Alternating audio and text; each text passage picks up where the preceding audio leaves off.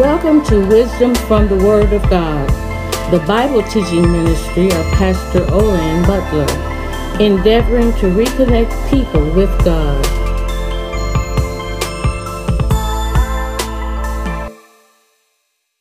The book of Acts, chapter 5. Starting at verse 1, you'll find these words.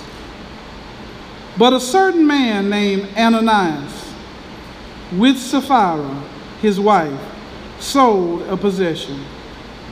And he kept back part of the proceeds, his wife also being aware of it, and brought a certain part and laid it at the apostles' feet. But Peter said, Ananias, why has Satan filled your heart to lie to the Holy Spirit and to keep back part of the price of the land for yourself? While it remained, was it not your own? And after it was sold, was it not your own control? Why have you conceived this thing in your heart? You have not lied to men, but to God. Then Ananias, hearing these words, fell down and breathed his last. So great fear came upon all those who heard these things. And the young men arose and wrapped him up, carried him out, and buried him. Now it was about three hours later when his wife came in, not knowing what had happened. And Peter answered her, Tell me whether you sold the land for so much. She said, Yes, for so much. Then Peter said to her, How is it that you have agreed together to test the Spirit of the Lord? Look, the feet of those who have buried your husband are at the door, and they will carry you out. Then immediately she fell down at his feet and breathed her last. And the young man carried in and found her dead, and carried her out, buried her by her husband. So great fear came upon all the church and upon all who heard these things. Saints of God, today I just want to talk to you a few moments from the thought. Unethical Christians. Unethical Christians.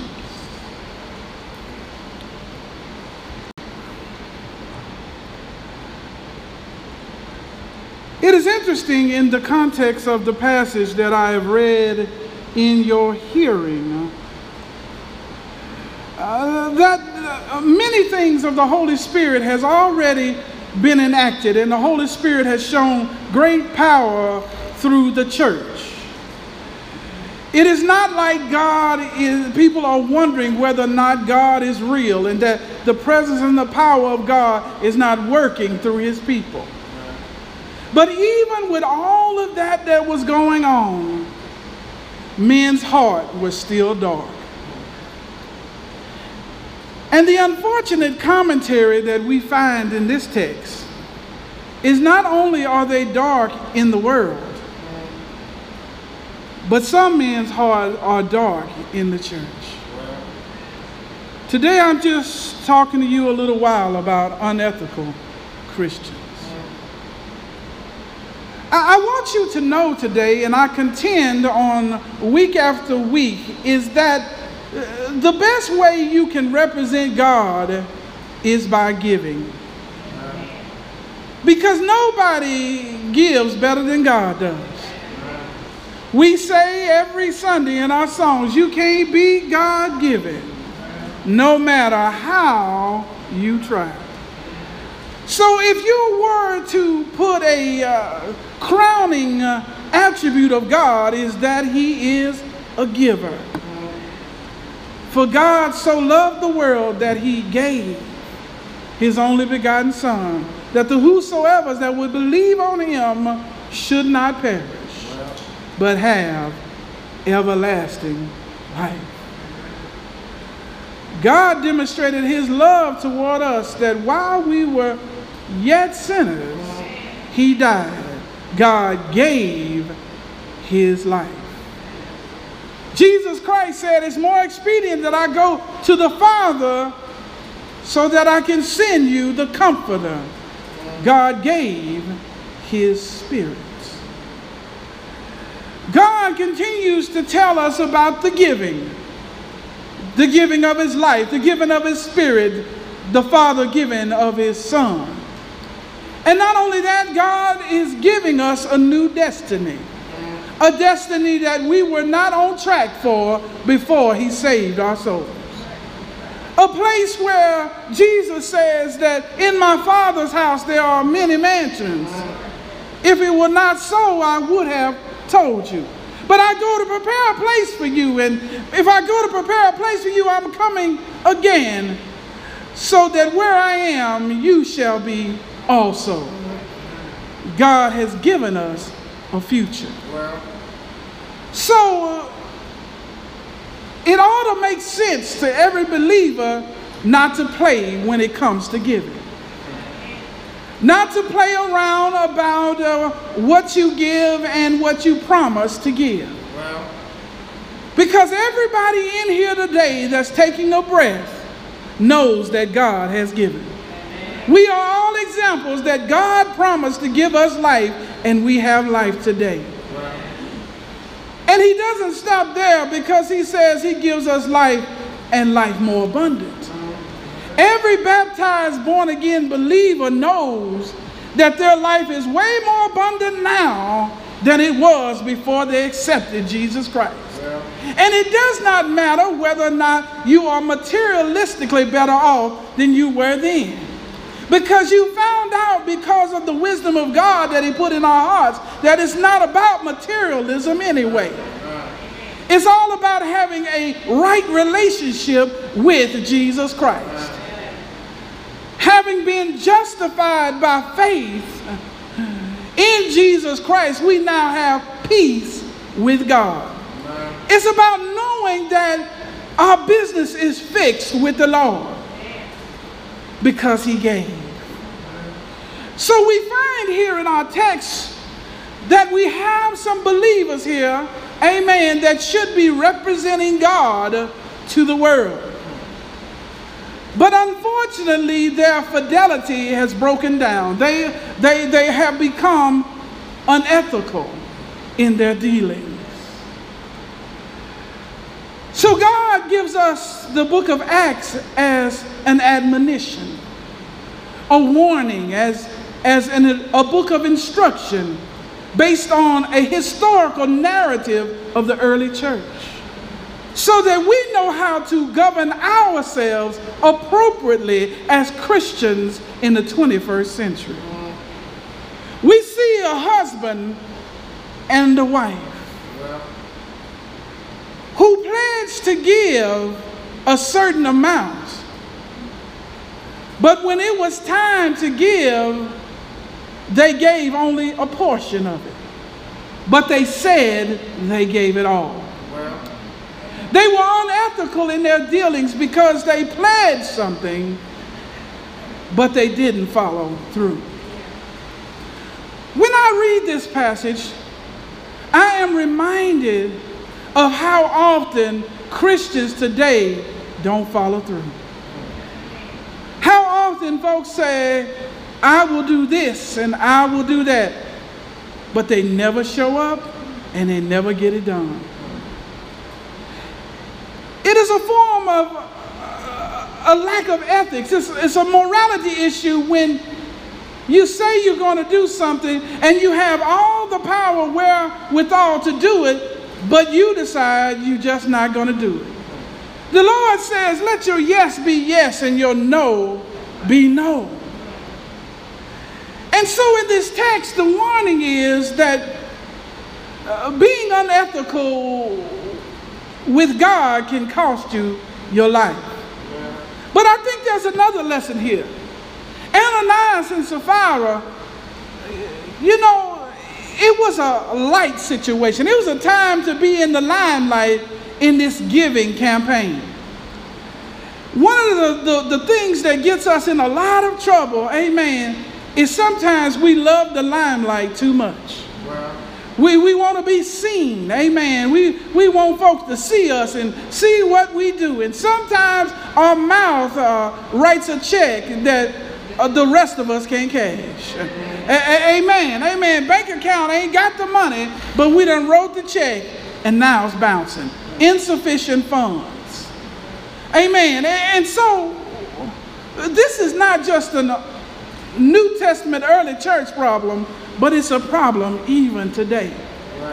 And I believe there's another lesson here because Ananias and Sapphira thought they were making this oath, if you will, or promise or pledge to men.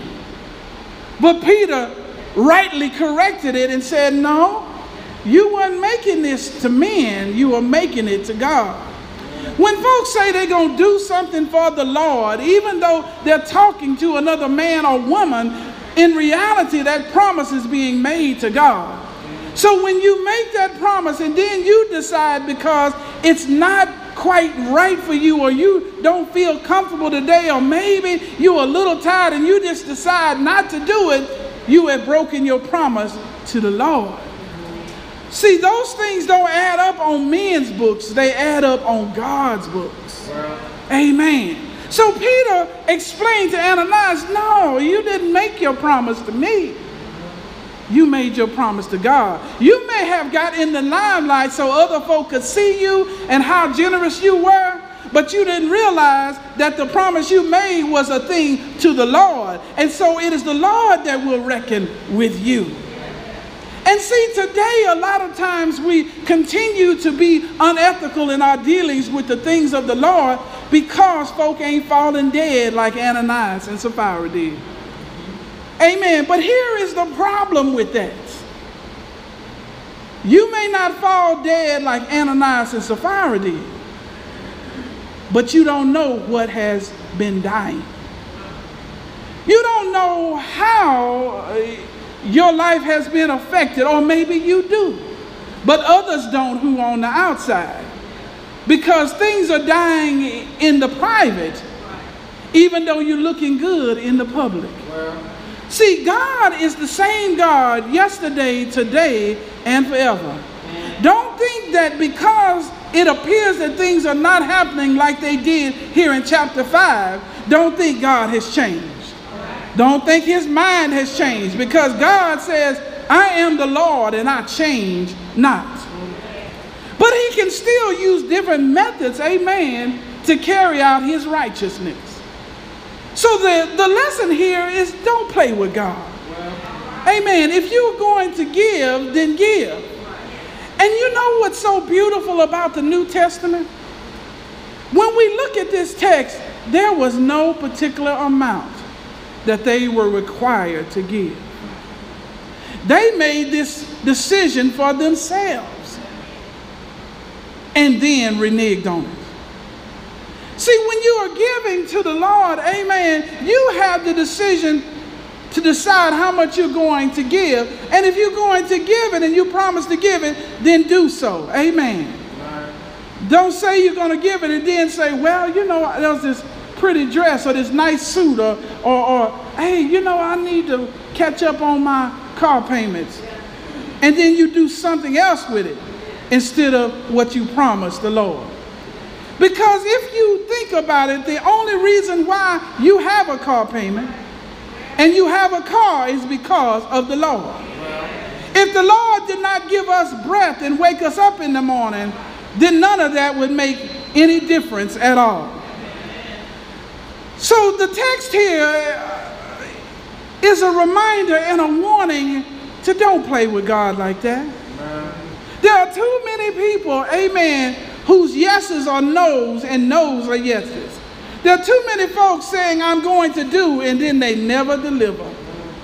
You never see them. They promise things for God, but don't do it. But you know, it doesn't necessarily hurt the other person as much as it hurts yourself.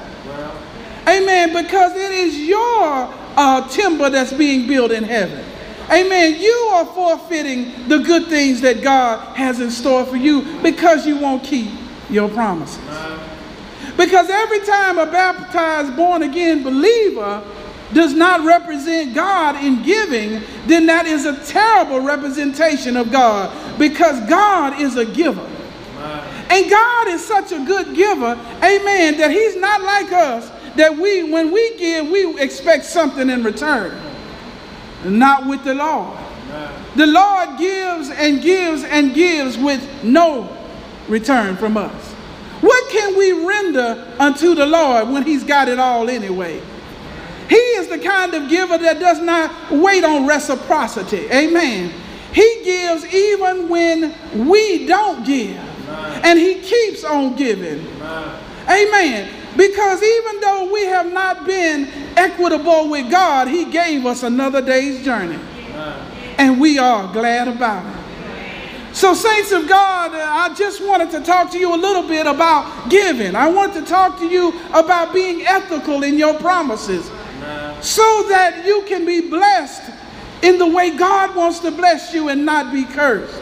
That even though folk ain't dropping dead like Ananias and Sapphira, amen, things are still dying because you have not kept your pledge to God. God is looking for some authentic folk who yeses are yeses and noes are no. And so in this text, we see even when folk ain't doing right though, God uses the good things and the bad, amen, as well for his purpose. When we look in the text, we found out that when Ananias failed and Sapphira failed, that so great fear came upon all the church and upon all who heard these things. This text lets us know that even in our unethical activities, that God is able to still save souls. We see in this text uh, that even though sometimes we do wrong, that God turns those wrongs into rights. Uh-huh. Even though our timber is not built in heaven because of our unethical dealings, God can still use that to save a little boy a little girl, uh-huh. a man or a woman who hears of these things. God has a way of showing his fidelity even when we're infidels. God has all power in his hand. He can reach to the uttermost and the guttermost. God is the one who saves the prostitute and the pimp. He saves that unscrupulous corporate leader, and he also saves the pauper. He has all power in his hand to do exceedingly abundantly above anything we could ever ask or think. It is this one who's ethical in all his dealings. He is the epitome of morality. Epitome of giving to all that who will receive. It was this one, one Friday evening in a place called Golgotha's Hill, who gave his life for the sins of the entire world.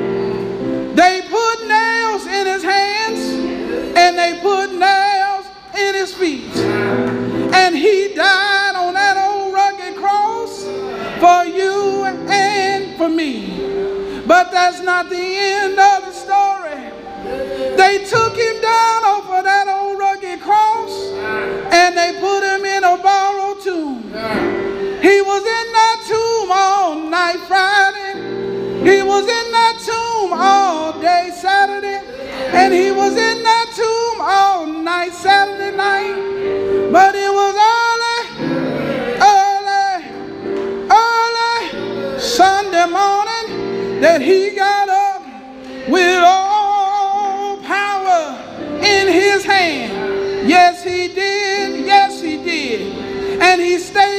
a 40 day layover, showing himself to over 500 apostles. And one day, while talking with his disciples, he stepped out on a cloud and's gone back to glory. And one of these days, he's coming back for a church without a spot or blemish. Will? Will he find you faithful? Will he find you ethical? That in that day when the trumpet sounds and the dead in Christ shall rise, you shall be caught up in the air to be with Jesus forevermore. It's gonna be howdy, howdy, and never goodbye. God bless you and God keep you, is my prayer. Amen.